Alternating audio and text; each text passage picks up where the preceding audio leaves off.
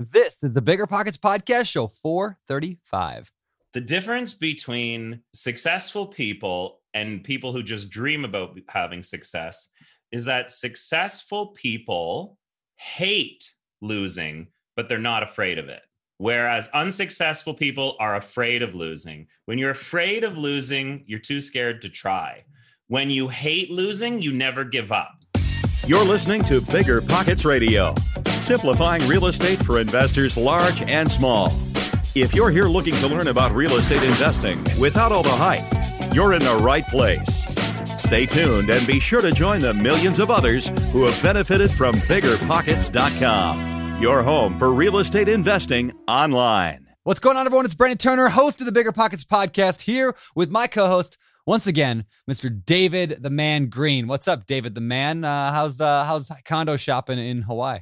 It's been really good. I got one under contract. I put a second one under contract late last night, and I had a third.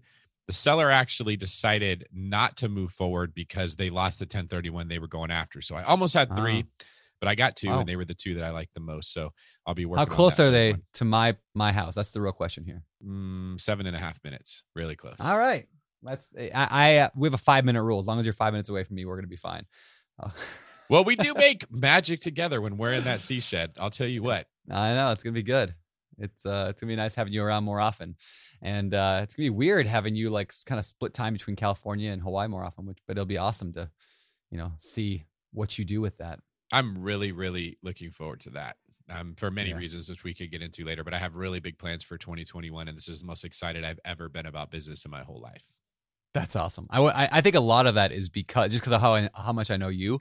I think a lot of your excitement comes the more you come. Like you were in Hawaii a few weeks ago, and you were like, you go back home, you're like, I'm gonna take on the world, and then like you go the few months, and you're like, I haven't been to Hawaii in a while. So then you like go back. It's like your energy, like this. It's like your crystal, your magic crystal. It like gives you out this energy. I So think there's something to that, and it's funny you mentioned it. That's why I want to buy a lot of these condos. Is I want to be able to send people who have not been to Hawaii to Hawaii, Yeah. because Yeah. everybody needs that, right? Like it's one of those things like Hotel California. I think if you're once you live there, it's very hard to ever want to to leave Yeah. Hawaii, you know. But it's nice if you can just get in and out and get recharged, and then go back and do what you're doing. So thank you for being the the vanguard that got out there and brought the rest of us. And speaking of vanguards, we've got a pretty impressive one that we brought back on the show today. Yeah, so we just uh, launched a show. I believe, believe it was last Thursday with Scott McGillivray, uh, who is the host of HGTV's a bunch of stuff, but uh, most famously known for Income Property, which is a show that my wife and I were obsessed with for years and years and years. It was like probably my favorite show of all time. Anyway, and it teaches people how to house hack essentially. Uh, and Scott came on Thursday and it was a phenomenal show. We talked all about his real estate and how he got into that. But after that show, I'm not kidding, we got done with that show. We're talking with Scott afterwards, and I was like, Scott, we didn't even cover like half of what I would have loved to dig into, like your mindset and your brain and your like, how have you been able to do all this stuff? And so I was like, hey, would you be willing to come and do? Let's record another episode, a follow up. Uh, for the weekend edition, where we go into more of the business and mindset behind what you've done, he was like, "Heck yes!" So that's uh, that's how Canadians say it. Heck yes!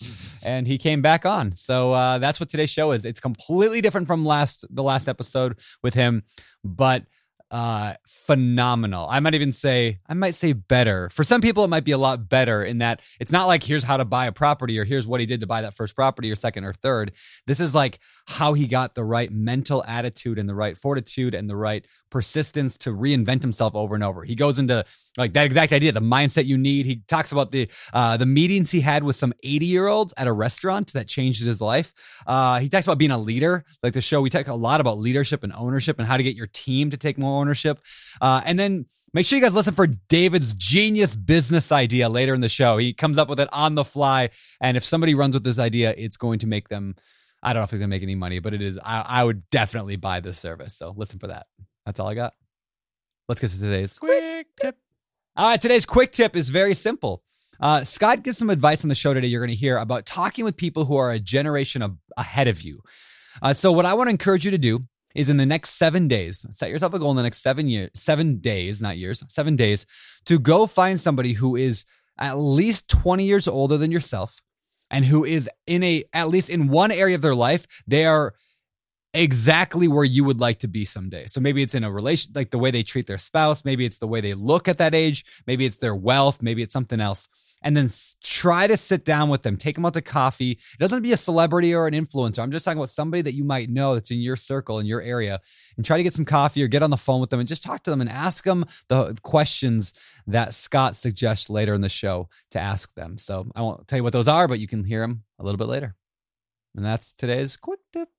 Did you know that short and medium term rentals often offer double the cash flow compared to long term rentals? Well, it's true. And Rent to Retirement just made investing in them easier than before. Now you can buy fully turnkey short and medium term rentals that are newly built or renovated, leased, and managed. Maximize your cash flow, appreciation, and equity while the Rent to Retirement team takes care of all of it for you. Plus, their creative financing options like interest rate buydowns can get you a rate in the low fives. And their investor loans let you buy multiple properties with as little as 5% down, not 20%. 5% down. But why buy with Rent to Retirement? They're investors just like you and me and rock one of the highest reputations across bigger pockets with more five star reviews than any other company on our site. And I think that's a pretty big deal. To learn more, visit renttoretirement.com. That's rent, T O, retirement.com or text REI to 33777. Again, text REI 33777 to learn more about how you can get started investing in some of the best cash flow markets today.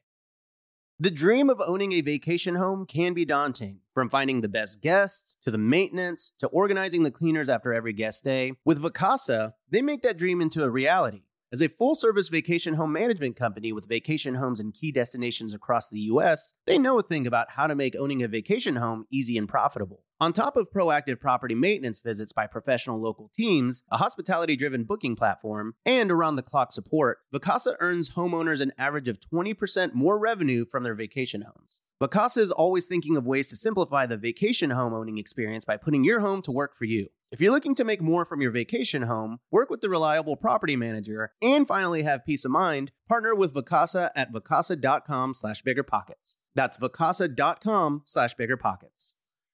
Every lender loves to talk about how easy it is to get a mortgage. Then, when it's time to fund your next deal, they ask for your full financials, your blood type, your mother's famous spaghetti recipe, and a map to the fountain of youth. Sound familiar? You, got all that handy, right? Why not switch to a lender who actually makes qualifying for a loan easy? A lender like Host Financial. Host Financial takes the tedious tax returns, endless W 2s, and time consuming financial requests out of the picture. Their light doc and common sense underwriting guidelines mean frictionless transactions every time. You'll even be able to use the actual or projected income of the short term or long term rental you're looking to purchase or pull equity out of. That's what lending built for investors looks like. So take the next step and grow your portfolio faster. Visit hostfinancial.com to request a quote in as fast as 60 seconds, which is faster than this ad. If not, it's pretty close. That's host, H O S T, financial.com. Again, that's host, H O S T, financial.com. All right, big thanks to our sponsors as always. And now I think this is a long enough introduction. We better get to today's show. Anything you want to add, David, before we jump in? Negative, sir. Let's go grab Scotty. All right. Now I will actually say this real quick. A few weeks ago on the on the show, I think I think it came out already. Uh, David and I recorded an episode where we talked about some of the like mindset shifts that people need to have uh, to become a millionaire. Yeah, it did come out already. It was the one right after the new year. Uh, and in there, we talk about four like four things or or or, or ways of uh, habits, maybe you could call it, that millionaires have. And that was they are decisive, they track their information, uh, they have momentum, and they have mastery. I want you guys to listen today on today's show about how Scott just perfectly exemplifies these four traits. So listen for that as we get in an interview with Scott McGillivray from HGTV. All right, Scott, welcome back to the Bigger Pockets podcast, man. It's awesome to have you here. It's good to be back. We we got a lot of unfinished business to discuss. I know. I think we've only done this maybe one or maybe twice, maybe once ever in the Bigger Pockets history. Brought somebody back right away because we're like, yeah, that wasn't enough time. We need to dig more. Uh, last time we covered your real estate, your story, how you got started. So if people have not listened to that, go back and listen to that episode uh, and hear Scott's like history of how he got into real estate, what he's doing today, uh, and a lot of really good just wisdom nuggets about real estate investing. But today we're gonna take a little bit different focus. And specifically, I want to know how you think. I want to unpack who Scott is inside that head.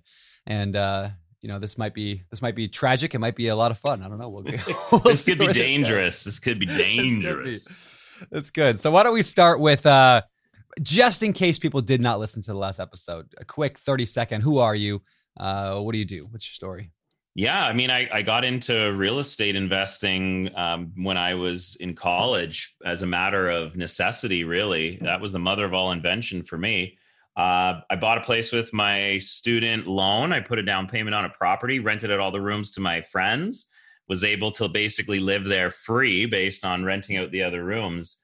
Loved the business model so much. I continued to kind of, you know, push and extend my student loan and take equity from properties and built up a, a portfolio of rentals. And then, uh, you know, within several years of building a portfolio, I, I got the opportunity to uh, be on a TV show, which turned into Income Property. A few hundred episodes of that on HGTV, and I'm still doing shows today. Still investing in real estate today. I do it because I love it, and I love it because it's profitable. Yeah, I like that. That should be a T-shirt. That's on. That's on my. That's on the back of my shirt. All right, so let's start with how you manage that stuff right now, uh, because you know I, a lot of people are trying to balance 10 different things at one time right now and, and, that sounds like a lot of what you're doing. So how do you manage that? What's your team look like right now? What is your your i guess who who does what? Uh, how much do you actually do? Like what's your thing that you're just really good at that you do and everyone else does other stuff? There's like 10 well, questions in there. you know it's, it's a very difficult question. I think that there is an art and a science to being an entrepreneur. Um, being an entrepreneur i think is something that was natural to me from a young age. Like I always just wanted to push my limits. I kind of found a thrill out of putting myself in difficult positions. Um, I remember when I was in high school, you know, I, I, ran for student council president. I'd never done anything political. I'd never been on student council. And I just felt like our school was not keeping up with some of the competing schools in terms of everything that was going on. So I'm like, I was just like, I'm going to run for student council president. And everyone's like, you can't do that. You don't know anything about student politics. You don't, you know, you're not in these courses. You've never, you're supposed to start like, you know, as like a grade rep and then blah, blah, blah. I'm like, nah, I'm just going to go for school president. That's where I just want to make the decisions and I, I remember I was like, I, I felt really unqualified, but it was just a matter of like, go for it, throw yourself into the situation. What's the worst that's going to happen? You're not going to get it, which is pretty much where you are now, right? But I ran for student council president, and I remember I got it. I won by like a, a massive, dare I say, a landslide. but I won by a, by a good threshold, and I I was the most shocked out of anyone. I'm like, I can't believe people voted for me and um, you know, and then I was just like, I kind of got addicted to this idea of of try, you know, sort of seeing something or someone and learning. And again, this isn't stuff you're taught in school, but a, a great skill set that I think people could have is you know finding a mentor or finding someone who are who's in the position you'd like to be and admire and appreciate and learn from them rather than to feel jealous or um, you know, uh, like they're entitled or some or privileged or inherited it. You know, like I, I think the big one of the big breakthroughs for folks, anyone, especially in the climate we're in now, where I feel like there's a lot of the victim mentality. Everyone who's young feels that you know like oh it's i should deserve this and deserve this and you know i have to take it from someone else you got to kind of look at the people who have established themselves and say I admire, I appreciate, and I'm sure you had struggles as well. Let me learn from that, right? One of the big things that I do is I love to talk to people who have accomplished the things that I could only dream of accomplishing. I, this morning I woke up and um, Elon Musk was the wealthiest man on earth, right?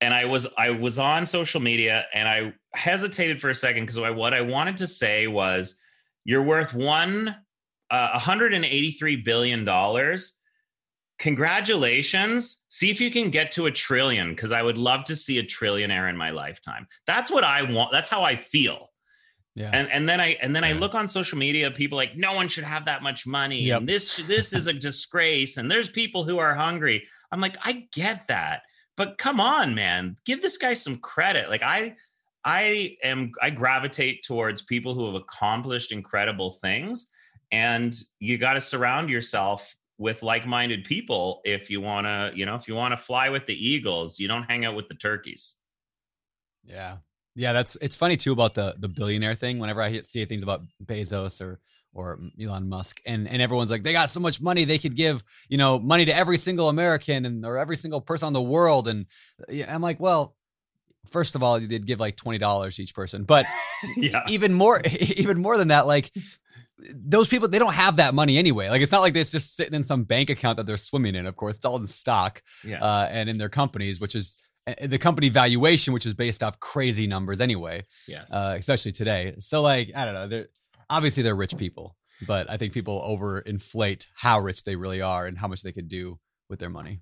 But I kind of I kind of love it though. I do love it. I'm like, go for it. I sh- I wish he Yeah. was a trillionaire because then in my mind I'd be like, that's the new high watermark that I got to aim for. do you want to be a trillionaire? I think that's not necessarily my goal. We'll get to my goals later, but it's Yes. it's always easier to achieve something once you've seen someone else do it, right? That's Mm, exactly yeah. what I wanted to say. The four Yeah. minute They're- mile is the great example that I'm sure we've all discussed.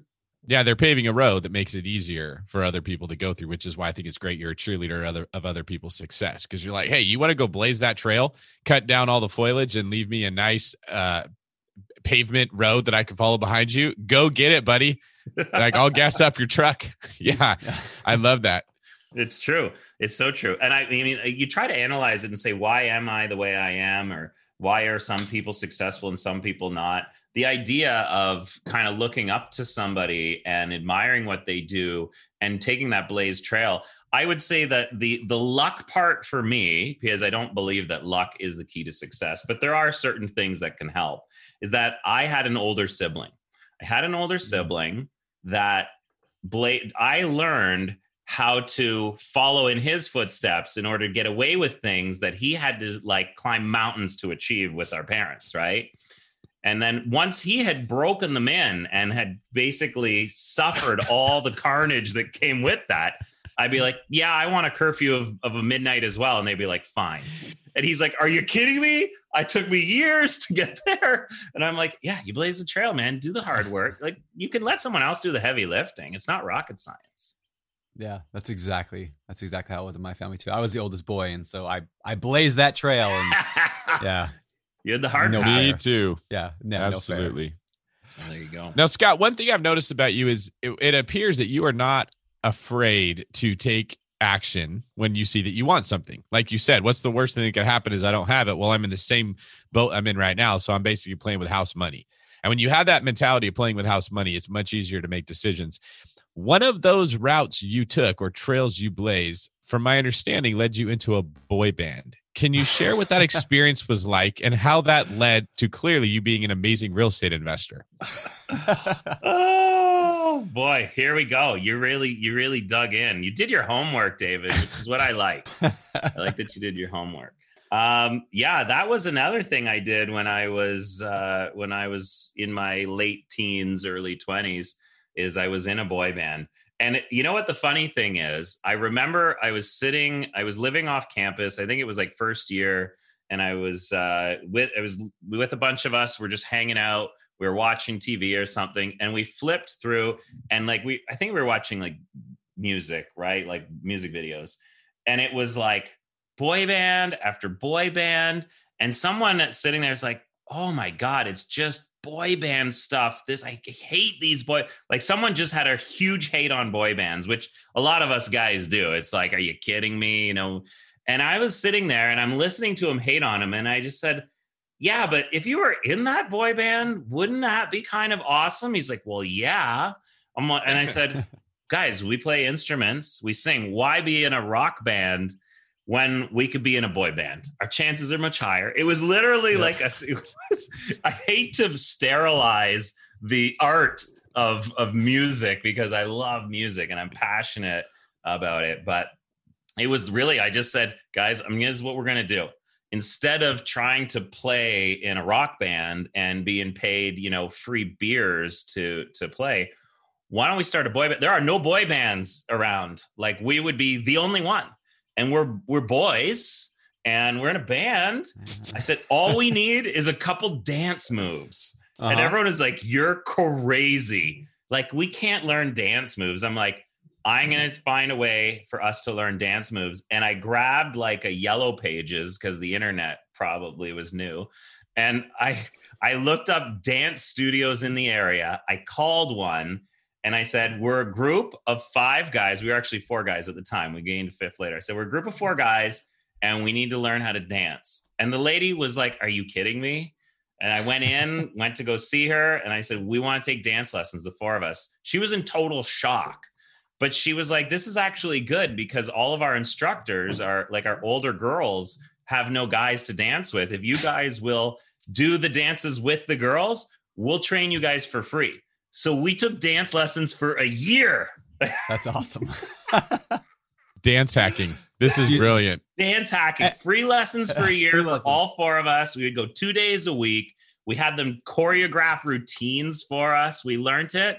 And we went from like literally like a nobody group of musicians to we were playing venues with hundreds, if not thousands, of people buying tickets. And we were like, holy smokes. Everyone was like, this was genius. Like, we're making money now. Record labels are are like interested. We had a manager. Like, we went from a nobody band to a year later, we had we could work full time as a boy band. It was crazy.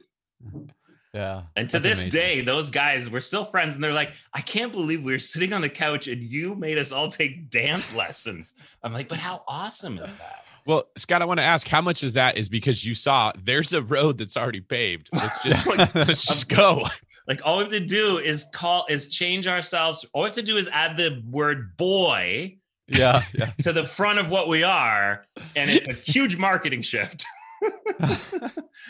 I, and you know what, That's Da- good. David? I freaking didn't answer your question, but I was thinking about something you asked uh, about not being afraid of trying things, and I've Yeah. really thought about this over the years. I've never heard it put this way, but I'm gonna, I'm gonna, sh- I'm gonna spell it out like this: the difference between successful people and people who just dream about having success is that successful people hate losing, but they're not afraid of it.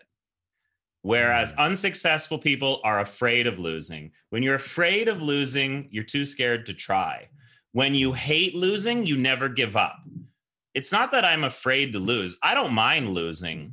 I'm the type of guy that's like, let's play again. I just lost. Let's play again. Let's go again. Like, I don't mind losing. I just hate it. It gets it. I actually thrive on the failure in order to work harder. And that's the, probably the first the first mindset change that someone needs to have in order to take themselves to the next level. And it's the simplest, it's just a small tweak. It's like we still losing is still a negative thing, but it's not that I'm afraid of it. I'm not afraid to lose. Go ahead. I want to lose. I'm excited to be the mm-hmm. loser. I just it gets me boiling and I'm like I can't stay here, so I need Yeah. to try again. So the the the real answer is it's not so much fear as it is a disdain for losing. As long as you hate losing, you're going to find a way to win. But if you're afraid to lose, you may never try. That is like the the death sentence of success.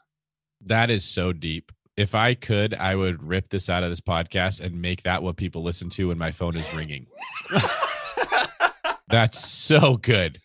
I just I- I, I mean- tried to figure it out because I'm like nobody really likes losing, Yeah. right? So how is it that you know some people don't even try? And I'm like, it's the fear. It's the fear of losing versus the hate of losing, and people get them mistaken to be the same thing. Yeah, that's exactly right. I mean, I was you've worded that so perfectly. I was thinking the pain of losing creates an emotion that you can't stand. No one likes it, right? And that's what motivates you to look at what you did wrong and fix it. So this applies to real estate investing very easily. You jumped in and you bought in a bad market based on someone's advice that you read in the forum and you didn't research it and you lost money or you ended up with a headache deal. That stings it's not too hard to look and say, hey, this is why I made a mistake. I took a shortcut. I should have looked at this myself and let that completely change your whole personality. So now you brand yourself or you become known as the due diligence person. I research everything so I don't make this mistake again. And that money that you lost on that first deal can become the motivating factor that you make millions with because you change. But if you're afraid to ever make the mistake, you never get in the game. You never learn anything. You never improve. I mean, Scott, I think that's brilliant. And I'll say, if anyone can back that statement up, it's you doing a boy band. I can't see myself in a million years ever being able to go through that. Brandon probably could. I'll tell you guys this. He has a secret affinity for boy bands. I think in another life he may have been in a boy band. Yes, like Brandon knows every song to the NSYNC and Backstreet Boys, and because he's a not everyone. Well, listen, hold Just on, Brandon. Oh, I'm going to sign one of these for you. Oh, please do. It over to you. Oh, I love it. Could you turn that into like a pillow? Brandon can lay his head on it. Oh, I would love to see this. No, what we need though is we need we need you two to come hang out in Maui, or we go out in Canada. But I think it's more fun to hang out in Maui, and we're gonna choreograph a song. Yes, and we're gonna record it, and we're gonna put it out there, and we're gonna be the new boy band. It's, uh, it's, it's gonna, be, be a man good. band at this point, but I'm good with that. that has such a better ring to it. I could possibly be ducked into that. And we've been oh, interviewing oh, yeah. all these musicians, right? Seth Mosley could write the song, Manifest could produce it. We've yeah. got all these people we've had on the show. Yeah, there we go. We're good. All right, we good. need to find Dude, a way. It's going to be a huge. It's going to be huge. Before we move on, can we just acknowledge one of the most genius things David Greene here has ever said? And that was a business idea where instead of like a ringback, when you call somebody, it plays like a motivational or any kind of thing. Because I hate when people call me, right? I hate it when they call me. So we should punish people who call us by making them listen to like five minutes of something. Doesn't matter what it is. It can be like five minutes of like, I don't know, Oprah or something like that. And they, if you want to call me, you got to go through that pain first. And if Brandon doesn't answer the phone, he yeah. can tell himself, I did them a favor by making them listen to something yep. that will change their life by yep. not answering their call. It's like an hmm. initiation. Yep. you got to pay the you got to pay the piper in order to talk to me. That's how this is going to be. It's a new business model. We're going to we're going to build this, David. All right, moving on to a uh, slightly different point. We talked uh, you know a little bit about fear and I think that's really good. So I, I just even say it's a different point. It's really the same point. But I, I was wondering if you can address the people listening to the show right now who are stuck in that fear right now. Let's just go yeah. with real estate as an example, right? Yeah. But they're saying like, I don't know what to do. Like yeah. I just I have analysis paralysis. I just keep thinking about it, talking about it, listening to the podcast. I listen to 100 of them, 200 of them. I just I don't know what to do. What, what do you tell those people? Well, the two things that I would say. The the fear thing we we addressed, which is you have to transition from fear of failure to just hate of mm. failure because hate of failure is is is a little little better to deal with. But it's also you know having enough information to make strategic decisions. And one of the advanced strategies that i teach in real estate and you know i might be doing i might be doing us all a huge disfavor right now to put this out to everybody without qualifying them first. But here's a statement, a pretty bold one that I'm willing to say, and I'll back it up. You can't lose money in real estate. Now, that's there you go. Like people who are scared of losing money in real estate, they're like, I'm scared. What if I lose money? Something that I learned probably after a few years, I flipped a property and I lost money. I was down like 25 grand. And I remember how frustrating it was and I was like, I can't believe it. I lost, I did all that work and I lost 25 grand. And I sat down, you know, at the end of the year with my accountant. I'm like, this is brutal. I can't believe I lost money in real estate. And he said, well, theoretically, you have a loss, but you can carry that forward against a future gain. I said, wait a second. Wait a second. What do you mean? I, I didn't actually lose this. He's like, you lost that money, but then you get to write it off against a future gain. So you'll be net zero when it's all said and done. I was like, mm. oh my gosh, this is brilliant. How come we haven't, we don't teach people that as long as you keep working at it and you find a way to eventually make money in real estate, even if you lost money, you're going to get it back. You're going to be able to write it off against a future gain. So I, I say this to a potentially unqualified audience, but if you are a serious investor, if you have, you know, your LLCs and C corps or S corps or, you know, whatever company structure you have set up to invest in real estate, if there is a deal that is not profitable, there are ways to write off that loss against a gain, a tax, what would have been a taxable gain moving forward. And therefore, you never really lost the money. Yeah, it's a good way of looking at it. So you, you kind of have to find ways to, I call it like disarming uh, people's obligation or people's uh, hesitations with real estate, right? Like, how do we disarm some of these bombs that people think are going to go off in their face? Mhm. I'm going to lose money. I'm like, well, if you do 10 deals and you lose money on one, you're going to write that off against the other nine and you didn't actually lose money. And people are like, holy smokes, I never thought of it that way. But if you just try it once and you have no guidance, no information, and you never try again, you will actually lose that money because there will be nothing future to write it off against. Yeah. That's really good.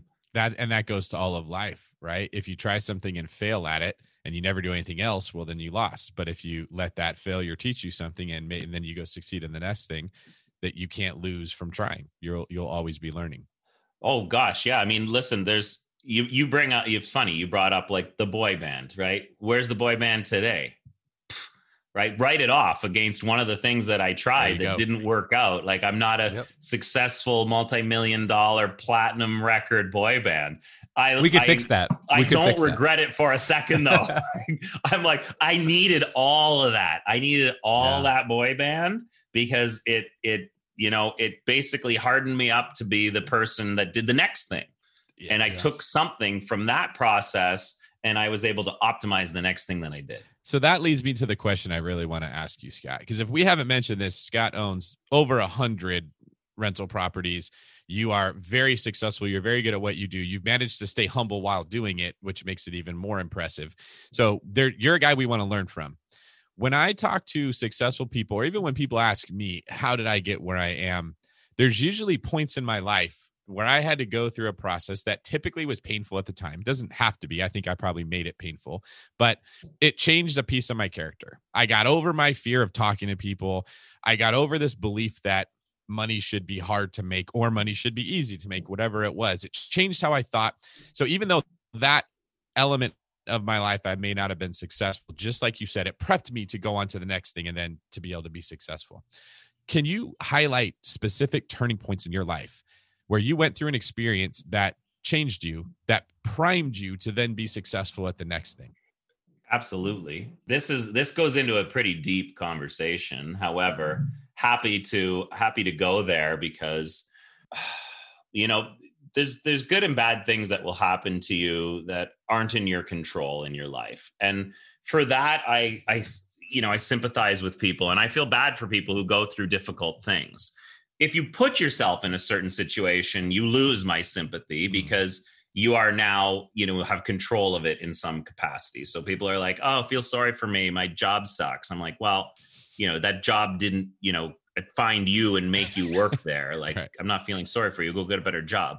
So those things are all things we have to sort of uh, you know overcome ourselves. But for me personally yeah there's there's a few big turning points. Some of them really great like you know running for student council. That you know taught me a whole new discipline and i had to learn trial by fire you know. I won this position no idea what i'm doing and then i had to really speed learn the whole thing so that i didn't mess it up.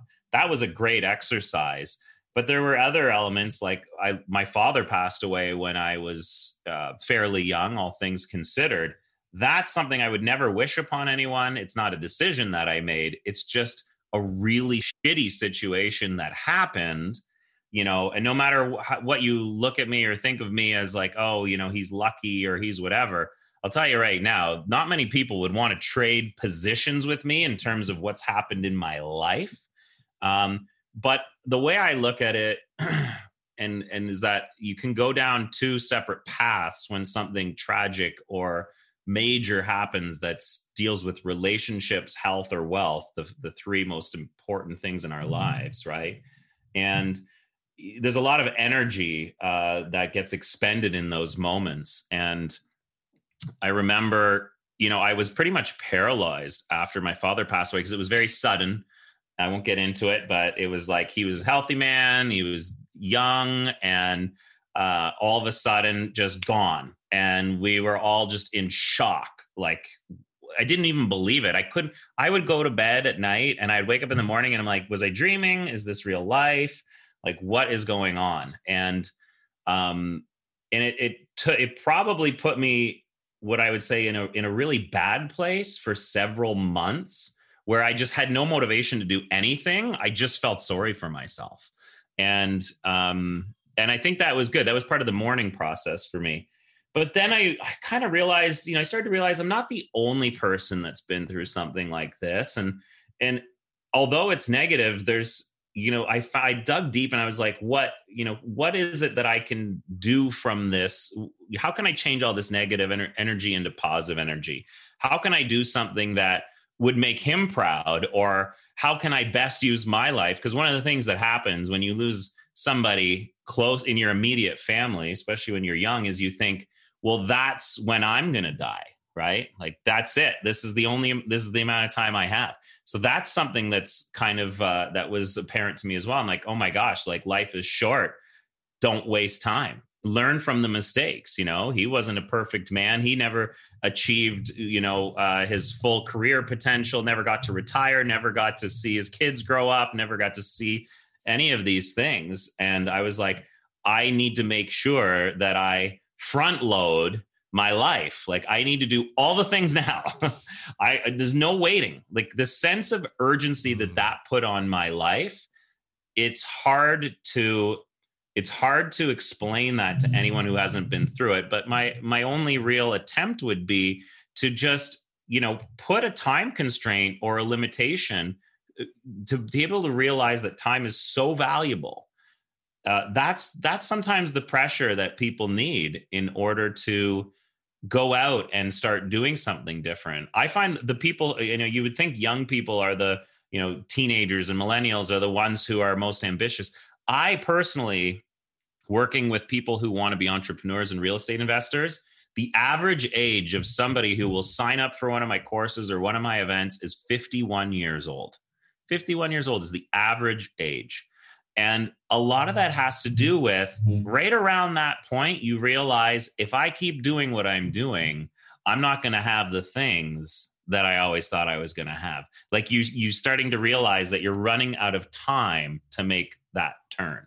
So there's there's all kinds, you know, maybe it's when you turn 50 or maybe it's when somebody close to you gets sick or passes away or maybe it's it's something to do with a relationship uh, and a lot of people go through a divorce and then you see they're actually happier afterwards even though the pain of the divorce was devastating to them there's there's all kinds of these moments in people's lives um, but for me, you know, uh, being young and trying different things, I mean, speaking, public speaking, I was petrified of public speaking, but I threw myself up on stage.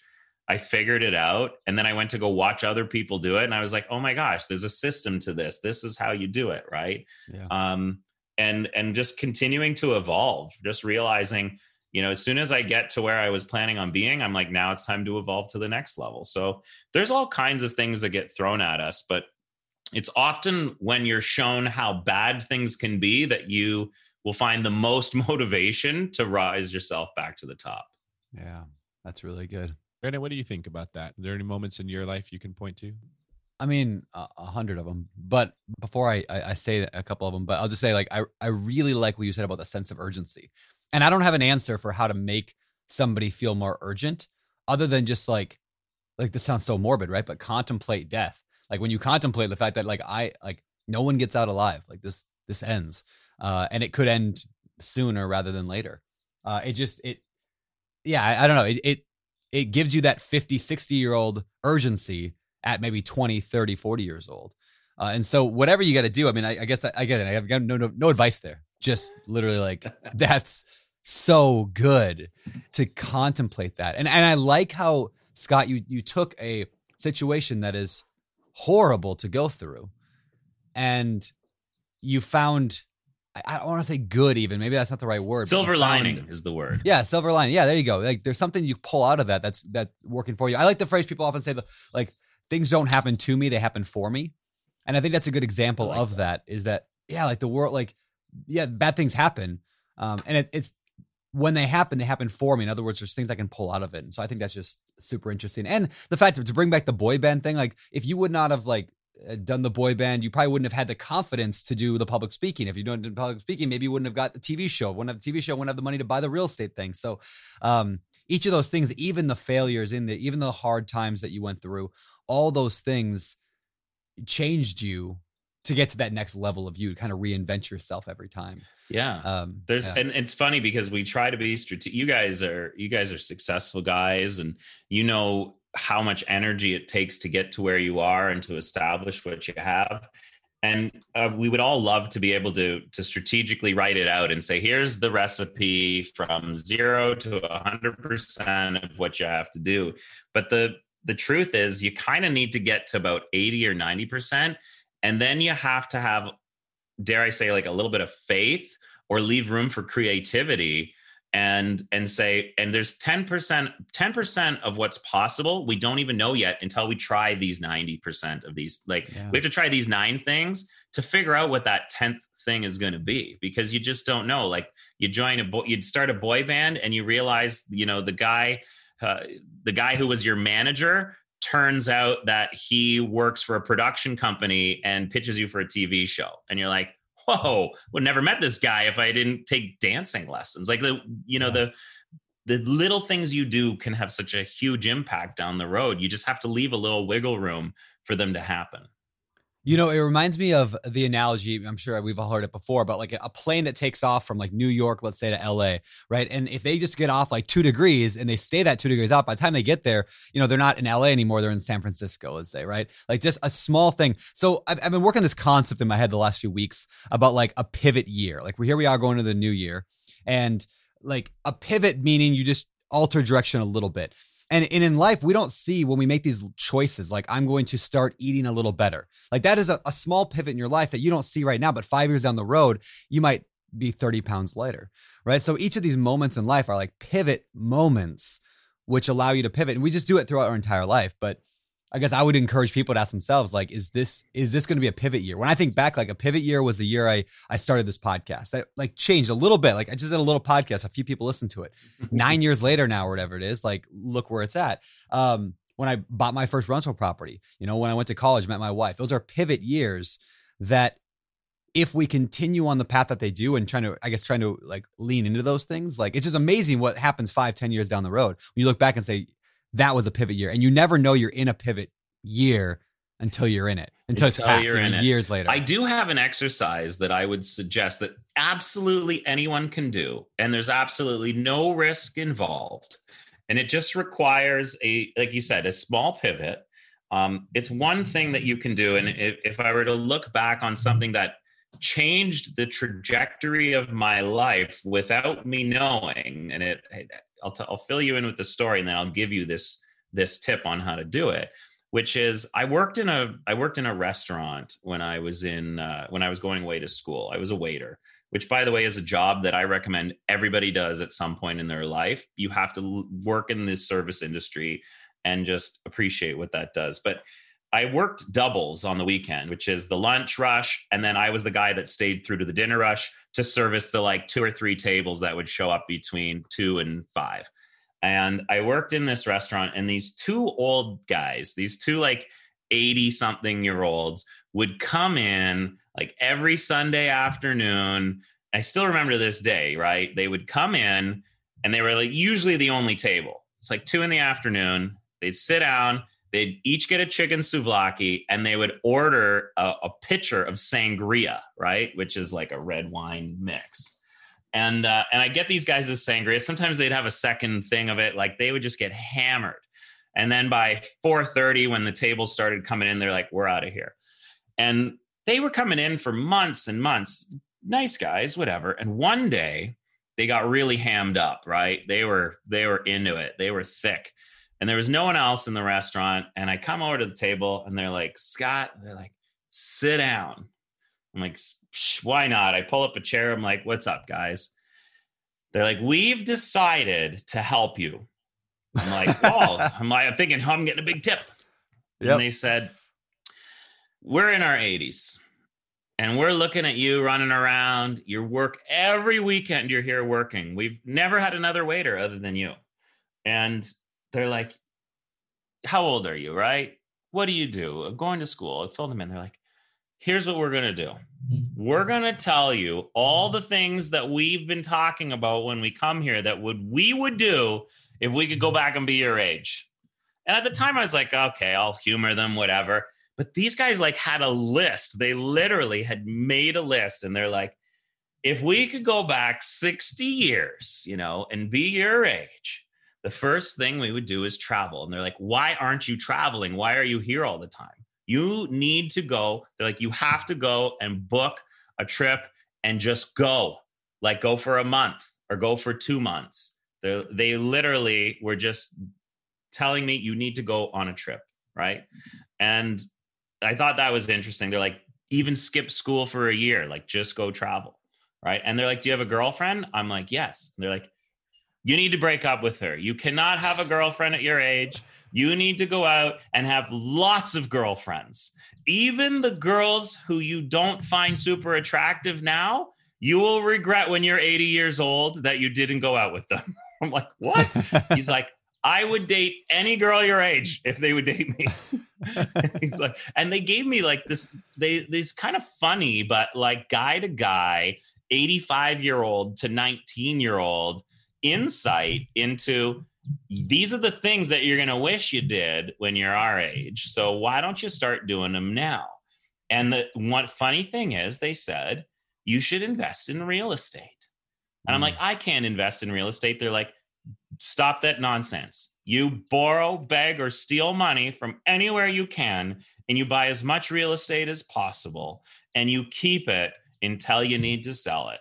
I was like, that's a silly plan. And they're like, that's the basics, but trust me, just buy it. So they gave me this list, which I didn't take seriously. I was like, drunk old guys. But as time went by, I couldn't shake like this this advice that they had given me. And I was like, you know what? I did break up with my girlfriend. I was like, these guys maybe are onto something, you know? and then I booked this trip to Costa Rica for a month best thing I ever did. So, and then I, I got into real estate. I remember when I got into real estate, I was like, yeah, those guys said, I started doing these. These guys gave me like a time machine. Yeah. This is a gift that anyone can take advantage of is talk to somebody who's at least a generation, if not two older than you, and just ask them this question. If you were me at my age, what are the five things you would do right now.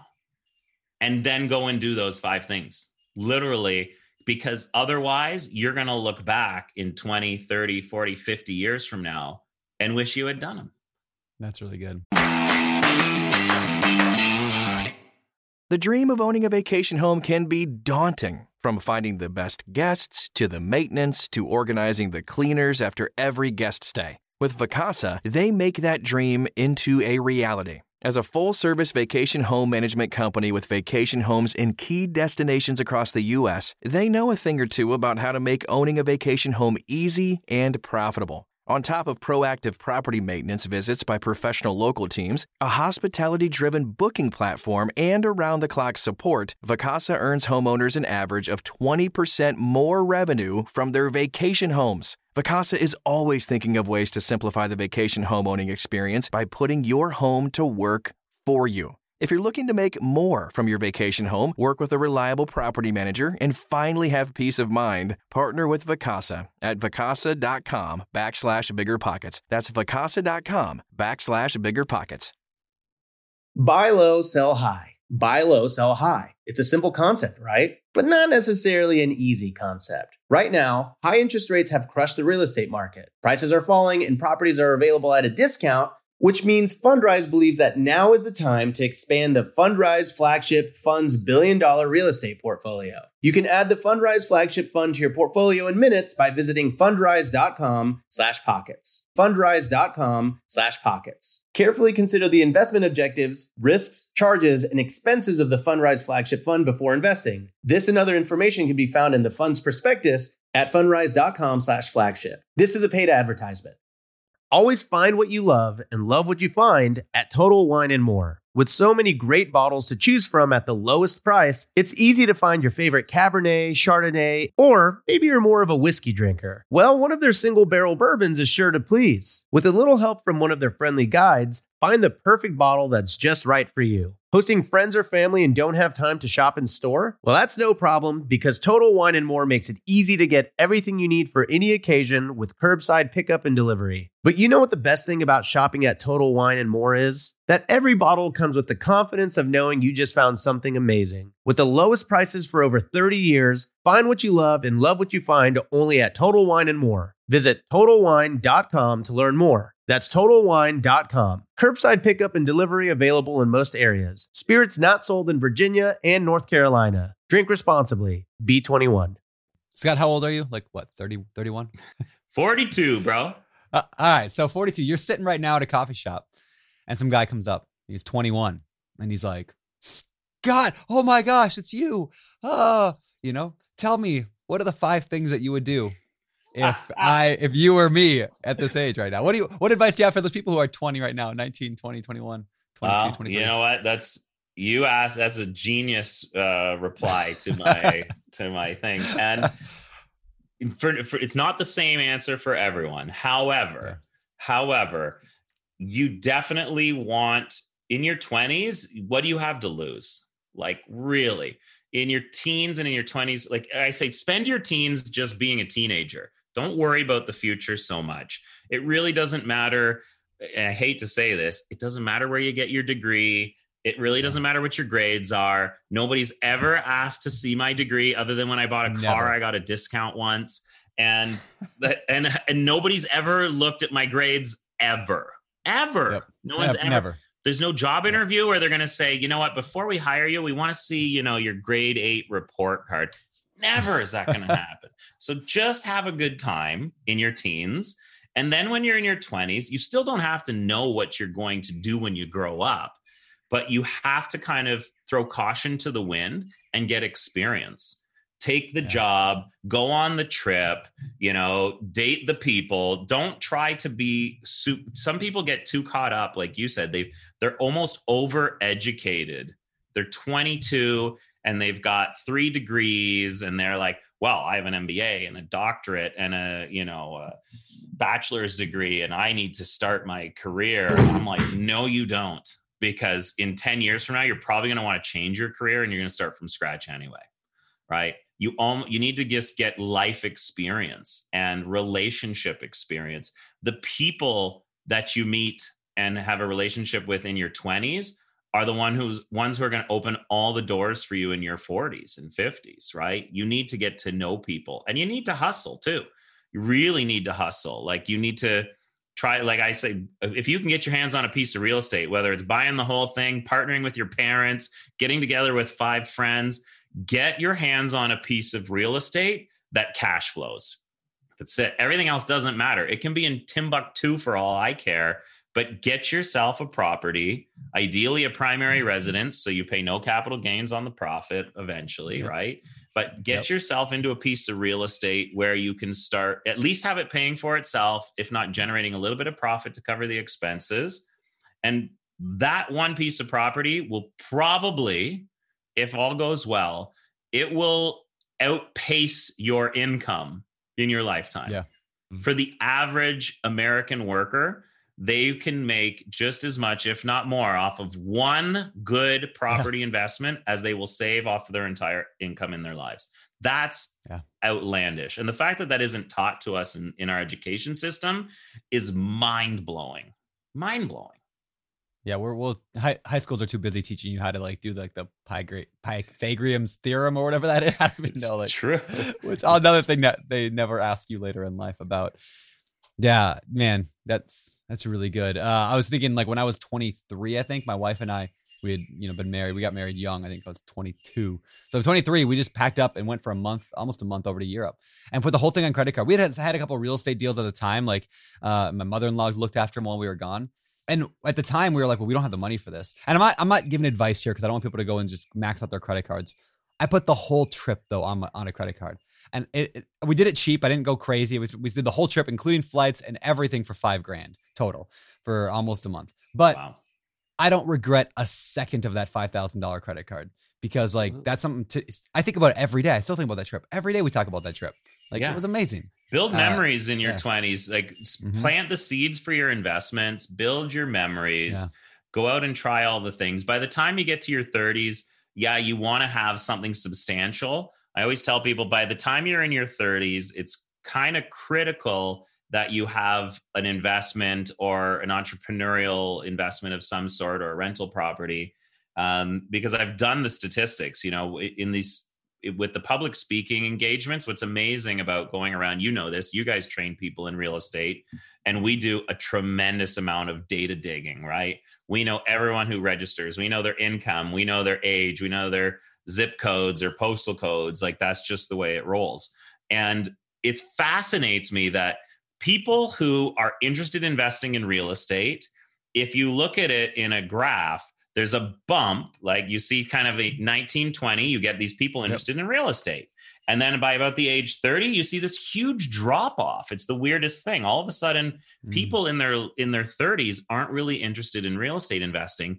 And then by 45 you see like the hockey stick effect. The amount of people looking for real estate information skyrockets from 45 to 70 years old. Those are the hungriest people. And for the longest time i was like what is wrong with people who are in their 30s why aren't they interested in real estate? And i we started to actually send questionnaires out to the people who weren't registering or weren't showing up. And it turns out they were too busy. They had young kids. They were trying to establish their careers. They were distracted by life which is really what puts this re- important emphasis on if you can set yourself up in your 20s if you have a Yep. couple investments then you get to you get to actually live your 30s mm. and come out in your 40s with something that's killing it. Like that 10 years even for me you know i got married at 29 i had my kids in my early 30s all of a sudden here i am 42 i am just starting to now look at my career which i you know i've been busy. I've got five or six companies a few hundred people working for me. Like we've done well but now i'm sitting back and i'm saying okay it's time to hockey stick this. This is next level stuff. I want like double digit exponential growth for the next few years because for the last 10 years we've had you know 10% annual growth 20% annual growth. I want 300% growth now because i got the i got the distractions are gone. My kids are my kids are doing online learning right now by themselves. Like that's mind blowing they're seven and eight years old and they can now for hours kind of independent learning and i am now like i'm like oh my gosh i have all this extra energy. It's time to crush it again. So you have to be really strategic about your 20s in that enjoy them like crazy. Plant those seeds. Get a couple investments going. And then while you're busy in your 30s by the time you're in your 40s you're like huh look at that. I made $400000 on those properties. I wasn't even paying attention It's like that. I think that's a good example of the whole pivot year thing, right? If you can do one of those little pivots when you're in your young 20s, and even if you're in your 30s right now, fine. Buy it when you're 32, 33. At least then when you're 43, 45, 50, like you still might shave off a decade or two off of your retirement. absolutely just- Yeah, making those choices right now, no matter where you are in life. Man, this is so good. Well, real estate works that way. It works better over time. It's it's like planting a tree. It starts off really slow, and then I mean, all of it gets that way. Rent increases going up, builds your cash flow, exponential return. Equity, it could go up, it could go down. It's going to go up over over time. The loan, the way a loan gets paid off, the longer you get into that, the better return you start getting, and that's how what you said, Scott, was brilliant. Your your investment will outpace your income. It won't do it in years one through five. You get into years Yeah. 15, 20, 25, it's flying past you. And and if you planted more of those trees when you were younger, like you said, you got this swell behind you. I mean, that's the big regret I have from my 20s is I was out there trying to outwork everybody in the restaurant industry, thinking I'm making more money than all my buddies because I was making 30 grand a year and they were making 12 grand a year. What did any of that mean now where we can make that in a week? You know, I should have been learning getting better at building relationships talking to more 80 year old people putting those pieces in place so that when i got to this point i was i was primed i was a little bit behind so i think that's fantastic advice that's what i would tell everyone I know in the 20s. Don't worry about what you're earning. Le- worry about what you're learning. The time to earn will come when you get a little bit older. I wanted to pitch a show. So with our production company, we put together a show pitch. And again, it's not dead yet, but it's been hard to get some traction.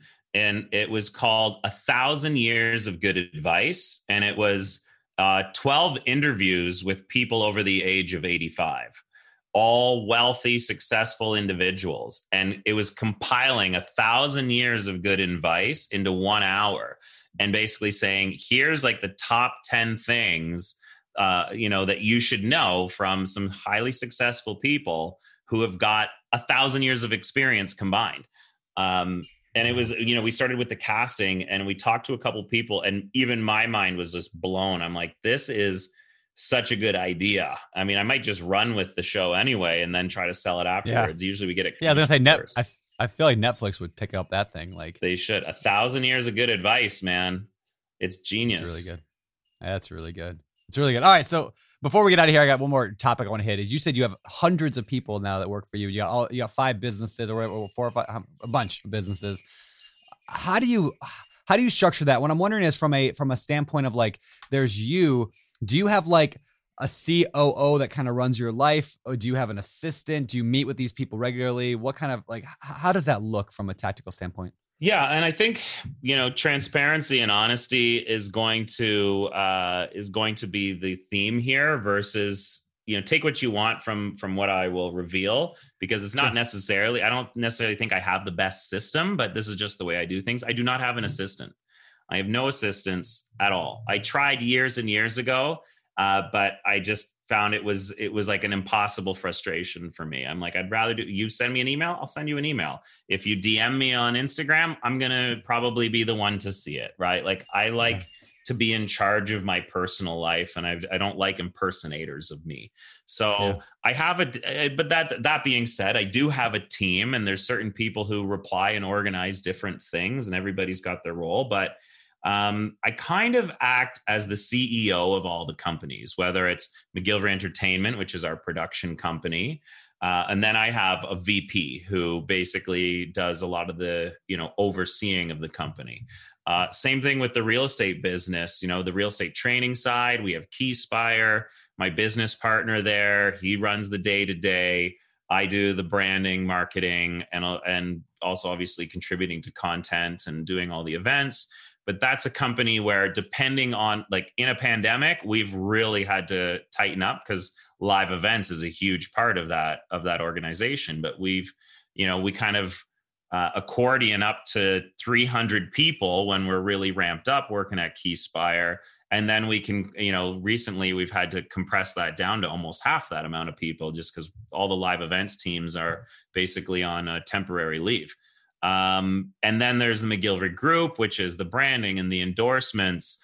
And my brother is the president of that company. Oh, that's cool. Um, he's awesome. And he is like, I, I always say, my brother is like the number one, number two guy.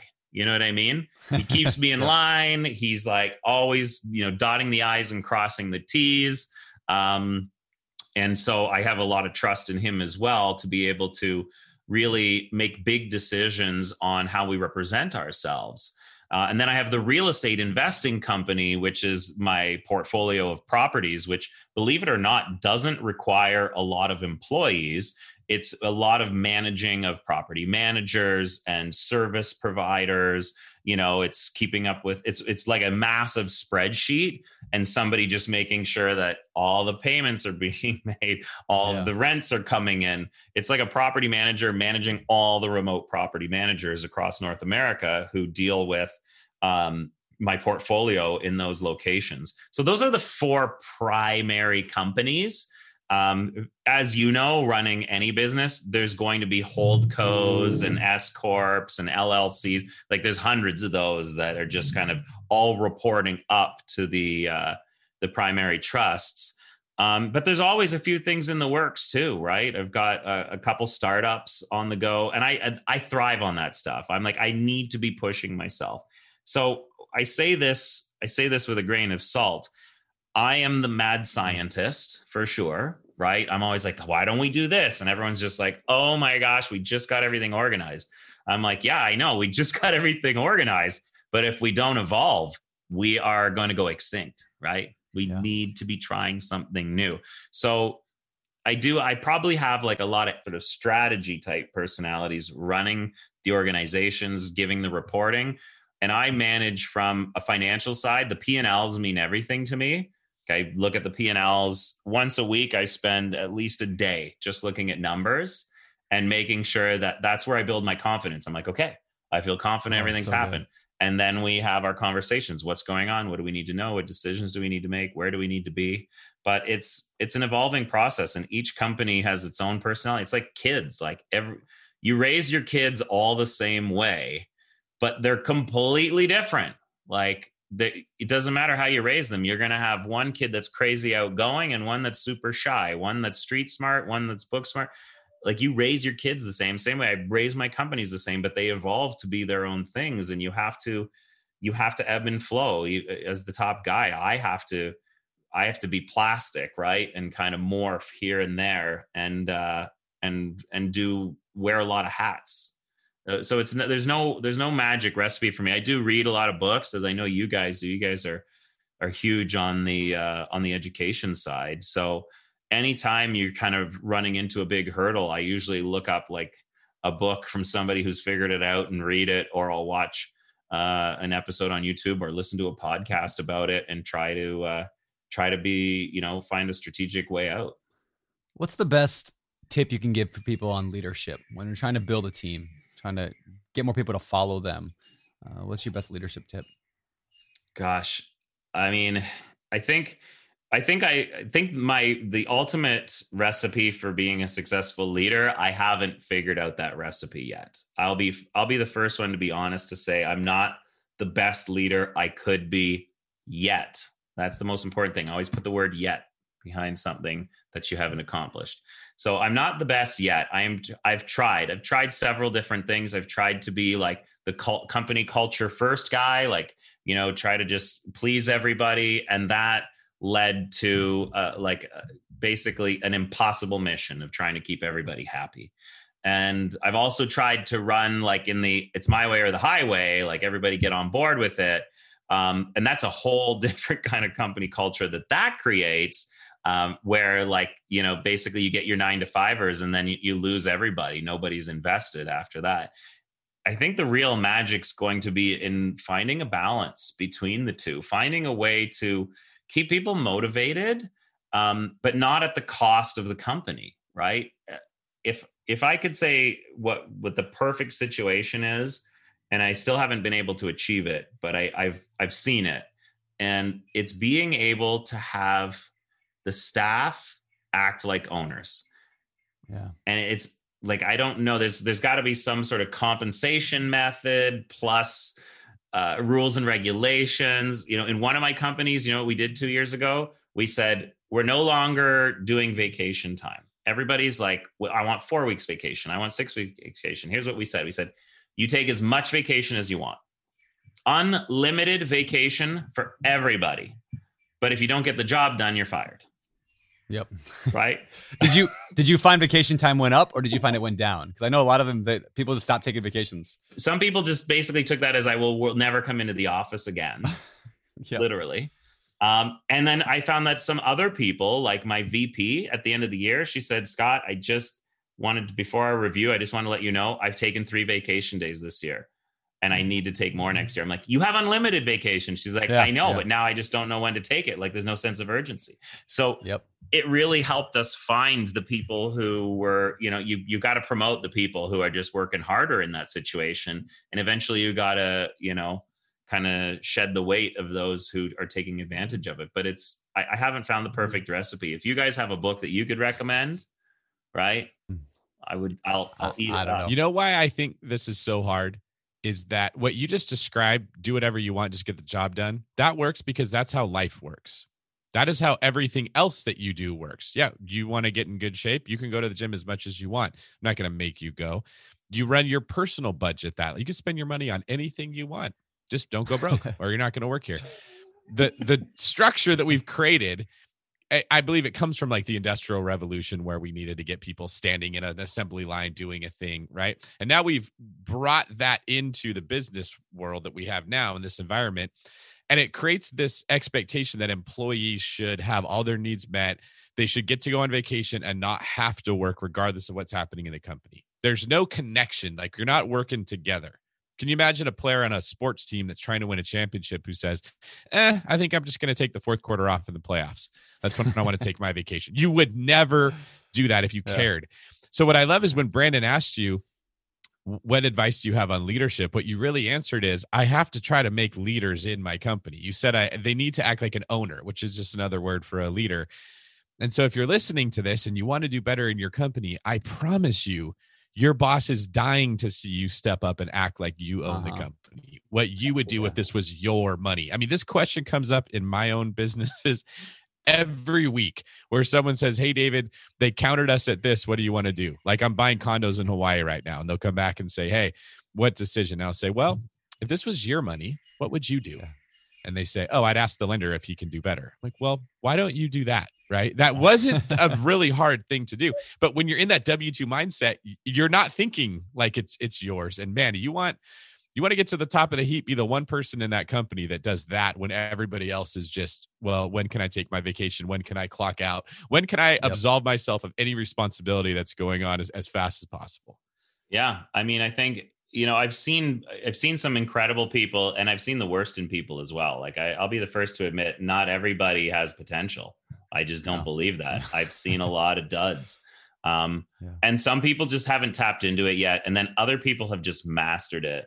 I think one of the best job interviews. I remember hiring uh, this guy who still works for me, and in in the job interview when it came to compensation he- his whole thing was i it doesn't even matter what you pay me now because i am going to earn whatever you're going to pay me. Oh, so my number one job is how do i make your life easier and how do i make you more money? And then we'll talk about what i'm worth. I was like "Fuck yeah, that's right i don't even know what you're worth right now whereas most people they just come to you and they're like i want a raise and i want more vacation time Uh-huh. and when you say that to the boss, the only thing the boss can think of is so you want more of the profits of the company and you want to do less work. Explain to me why this is a good idea for the organization, right? Yeah. Like, it would be great if people were like, "Hey, listen, I I would like to make the company another hundred thousand dollars, and therefore, if I made an extra five to ten thousand dollars, I really think it would be justified." But that's just not how people think. They don't think like an owner. They people are typically thinking, "Me, me, me. How do I get more time away? How do I do less work and make more money?" Um, and and that's I don't know how that got taught to people. I don't know where that's that behavior is learned from um but you know you gotta my advice even for me like uh, I'm, i might be the boss but i still have to go out and get business i still have Yep. to negotiate with broadcasters and sellers and you know uh, sponsors. Like i'm out there hustling like and i think the most important skill for people to have is sales believe it or not. I think you everyone needs I agree. to know how to how to sell. But you know i would never go to a broadcaster and say hey you need to pay me more as a host and i want to do less shows. I usually go to the broadcaster and i say i'll do as many shows as it takes for you guys to generate enough enough revenue to pay this license fee for my shows. And if if i am not if we can't bring in the ad revenue then please go get you know go get a different host. I've been the first to say it. I actually right now I'm developing shows for some other talent because I've said to the broadcaster, he said, my ultimate goal now is to be able to find somebody who's better at these shows than me and to get a higher license fee from the broadcaster for them and I'll produce it. Like I don't I don't necessarily need to be the guy on camera. Like I don't if there's someone else who's better on camera, which there's lots of them, let me develop those people. Let me get the advertising revenue coming in for them and everybody makes more money, right? Like that's the ultimate goal. Like you have to sell I have to sell the business to other companies that pay us whether it's B2B or B2C and I think employees need to find a way to make themselves dare I say irreplaceable. Make yourself the most valuable player, right? It's just like you were re- re- referring to sports, David. It's like Yeah. you know when you look at I don't know who your favorite team is, but you look at the star player on your favorite team when they're scoring, when they're making all the getting all the goals, it's hard not to pay them the most. Mm-hmm. You know mm-hmm. what I mean? Because they got leverage. So as as an employee or an independent contractor, whatever it is, if you can get that com- if you can get the company winning and prove that you are the most valuable player on the team, you're automatically going to be be brought up the ranks because they can't afford to lose you. And there's an objection to that where people say, well, what if I do that, but they don't pay me? What if they take advantage of me? So I'm not going to try hard because yeah. if I yep, yep. do, then then I can be taken advantage of. And what I would say is, well, if you're the star player on your team and you go crush it and they don't want to give you a new contract, you become a free agent and you go to the team that does want you. And maybe they even give you some control over the other players they bring in right? There's some synergy now that's created where you get to be even even better situation. There's there's no good business person out there who's saying this person would make our team better make us more money putting people in the stands give us a great reputation because they're a class player but i don't want to pay them that much money so let's not bring them in. Yeah. that the successful people did not get to owning a team if that's how they think. So that that's always what I say if someone says, "Well, I don't want to be good to my spouse because they might not be good to me. They're going to be taking advantage of me." That is just the worst attitude to take. When you're the good one, you find yourself in the driver's seat in so many things in life, Scott. And I just want to personally thank you for coming on the show again and sharing your perspective on these things because this is what I think our country needs to hear. And I guess your country too, maybe in the same position. I think there's there's an opportunity for everybody to learn, right? And trying to see trying to be the best it, it's not it's not the easy way it's easier to suck it's easier to complain and it's easier to do nothing right and that's for some people that's a choice and that's fine but it's hard it's hard to it's hard to be good it's hard to succeed it's it, it's harder to do these things and but it's better I say that the reward is it far exceeds um, the reward of of doing nothing and getting little. I'd rather do do a lot and get a lot. So um, you're right. You're right. There's some something in our culture for some reason is either teaching people to do nothing or do everything, but we're kind of losing the in between, which is hmm. do a little bit of both. Like you know, you can have a job and have five rental properties. Like there's mm-hmm. nothing wrong with that. That's like the ultimate plan that I, I, think 99% of the population would be happy in a career that they enjoy, even if they don't make a ton of money. And then, you know, a little bit of extra side hustle to manage their five rentals so that they make sure they've got $2 million in retirement, even if their job was just because they loved it. Yep. Right? That's so good.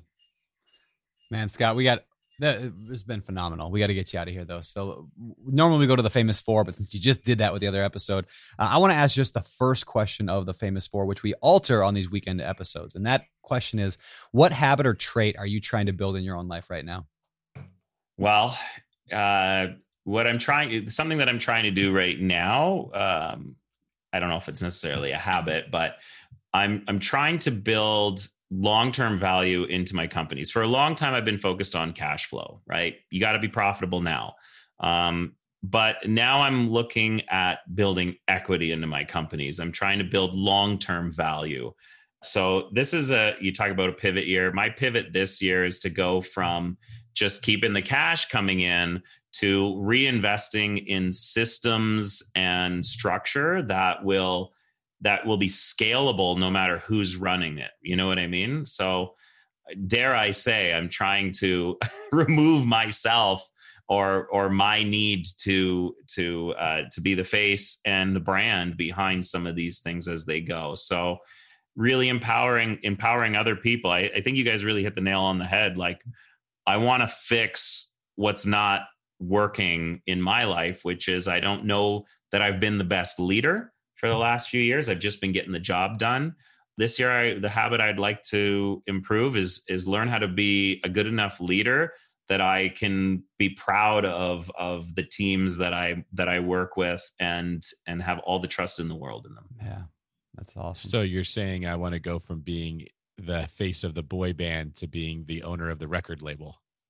I like it. Bam! You got it. You Way got to it. bring that full circle, David. That's awesome. uh, but by the way, have you read the book? Uh, have you read the book? There's a really good book uh, called "Built to Sell" by I think John Ward Wardlow or something like that. Have you read that one? I haven't read it. I know it though. Yeah. Yeah, it's good. It's really good. It, even if you don't want to sell your businesses ever, I, it's one of those books that's just really good on like how to get your business running like a machine. I mean, it's just like the E Myth, but it's a little bit more fun to read than maybe the E Myth, which is also phenomenal. But yeah, check out that one. Built to Sell. I think you like it. I love it. I am gonna read that. Cool. All right, man. I think everyone's got to read that. Yeah. Built to Built to sell. sell. Well, where do people uh, connect with you at? Where do they find you? Oh man, well, hopefully they're watching the shows on HGTV because we got lots of those coming. But definitely find me. You know, I'm most active on Instagram, and that's just at Scott McGillivray, Scott underscore McGillivray. And then you know, find me in all the regular places, Facebook. Uh, I've got my podcast, The Real Estate Rebel, uh, and my website, scottmcgillivray.com. I mean, Google me, you'll find me. So you're saying Scott without the underscore on Instagram, McGillivray was taken? So you had to go with the underscore? Yes. Yes. All right, we need to go and find that guy. We need to find that guy. I'll bet he's got a lot of followers or uh, organically I though. bet he probably does. Yeah. All right, man. Well, thank you so much. David, I'll let you uh, get us out of here. Thank you very much. This is David Greene for Brandon NSYNC with Real Estate Turner signing off. You're listening to BiggerPockets Radio, simplifying real estate for investors large and small. If you're here looking to learn about real estate investing without all the hype, you're in the right place. Be sure to join the millions of others who have benefited from biggerpockets.com, your home for real estate investing online. Braving the real estate investing journey on your own can be daunting. Doubts tend to creep up and stifle your ambition. Is this actually a good deal? Did you run the numbers right? What if you can't find a tenant? Can you even afford this place? What if you lose your job? Whatever you're going through, we've all been there. And guess what? The best way to overcome your doubts and hesitations is with a healthy dose of knowledge, networking, and accountability. And that's just what you'll find in our newly released 2024 summer boot camps. After these eight action packed weeks of step by step guidance from expert investors, weekly video modules, live Q&As, interactive assignments, and new friends to keep you accountable, you'll be ready to tackle your first or next deal with full confidence and expertise. Choose from the small multifamily, short term rental, or rookie boot camps and register by April 12th for the lowest prices. Head on over to biggerpockets.com slash enroll me today. That's biggerpockets.com slash enroll me. The content of this podcast is for informational purposes only. Past performance is not indicative of future results, and all hosts and participant opinions are their own. Investment in any asset, real estate included, involves risk. Use your best judgment and consult with qualified advisors before investing. Only risk capital you can afford to lose. BiggerPockets LLC disclaims all liability for direct, indirect, consequential, or other damages arising from reliance upon information presented in this podcast.